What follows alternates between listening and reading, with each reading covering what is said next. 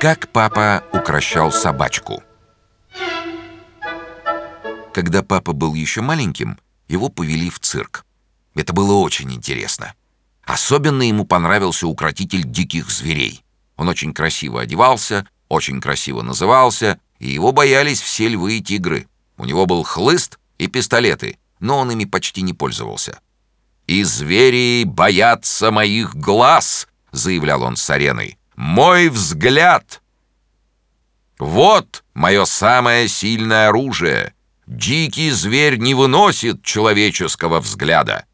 И правда, стоило ему посмотреть на льва, и тот садился на тумбу, прыгал на бочку и даже притворялся мертвым, не вынося его взгляда. Оркестр играл тушь, зрители хлопали в ладоши, все смотрели на укротителя, а он прижимал руки к сердцу и кланялся во все стороны. Это было великолепно. И папа решил, что он тоже станет укротителем. Для начала он задумал укротить своим взглядом какого-нибудь не очень дикого зверя. Ведь папа был еще маленький. Он понимал, что такие крупные звери, как лев и тигр, ему еще не по зубам. Начинать надо с собаки. И, конечно, не очень большой, потому что большая собака — это уже почти маленький лев. А вот собака поменьше как раз пригодилась бы. И такой случай вскоре представился. В маленьком городе Павлово-Посаде был маленький городской сад. Теперь там большой парк культуры и отдыха, но ведь это было очень давно.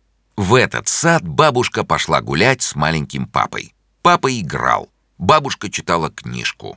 А неподалеку сидела нарядная дама с собачкой. Дама тоже читала книгу. А собачка была маленькая, беленькая, с большими черными глазами. Этими большими черными глазами она смотрела на маленького папу так, как будто говорила ему «Я очень хочу укращаться. Пожалуйста, мальчик, укроти меня. Я совершенно не выношу человеческого взгляда». И маленький папа пошел через весь сад укращать эту собачку. Бабушка читала книгу, и собачкина хозяйка читала книгу, и они ничего не видели. Собачка лежала под скамейкой и загадочно смотрела на папу своими большими черными глазами. Папа шел очень медленно, ведь он был еще совсем маленьким, и думал, «О, кажется, она выносит мой взгляд. Может быть, все-таки лучше было начать со льва?» Кажется, она раздумала укращаться. Был очень жаркий день, и на папе были только сандалии и штанишки. Папа шел, а собачка все лежала и молчала. Но когда папа подошел совсем близко, она вдруг подпрыгнула и укусила его в живот. Тогда в городском саду стало очень шумно. Закричал папа, закричала бабушка, закричала собачкина хозяйка, и громко залаяла собачка. Папа кричал «Ой, она меня укусила!» Бабушка кричала «Ах, она его укусила!» Собачкина хозяйка кричала «Он ее дразнил, она совсем не кусается!» Ну, что кричала собачка, вы сами понимаете. Прибежали разные люди и кричали «Безобразие!» Тогда пришел сторож и спросил «Мальчик, ты ее дразнил?» «Нет», — сказал папа, — «я ее укращал». Тогда все засмеялись, и сторож спросил «А как ты это делал?» «Я шел к ней и смотрел на нее», — сказал папа. «Теперь я вижу, что она не выносит человеческого взгляда». Опять все засмеялись. «Вот видите», — сказала дама, — «мальчик сам виноват. Никто его не просил укращать мою собачку». «А вас, — сказала она бабушке, — надо штрафовать, чтобы вы смотрели за своими детьми». Бабушка так удивилась, что ничего не сказала. Она только ахнула. Тогда сторож сказал, «Вот висит объявление, собак не водить. Если бы висело объявление «детей не водить», я штрафовал бы гражданку с ребенком. А теперь я штрафую вас. И прошу вас удалиться с вашей собачкой.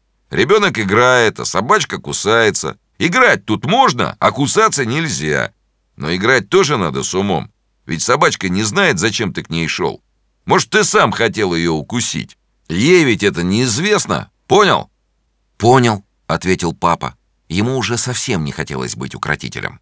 А после прививок, которые ему сделали на всякий случай, он совершенно разочаровался в этой профессии. Насчет невыносимого человеческого взгляда у него тоже было теперь свое особое мнение.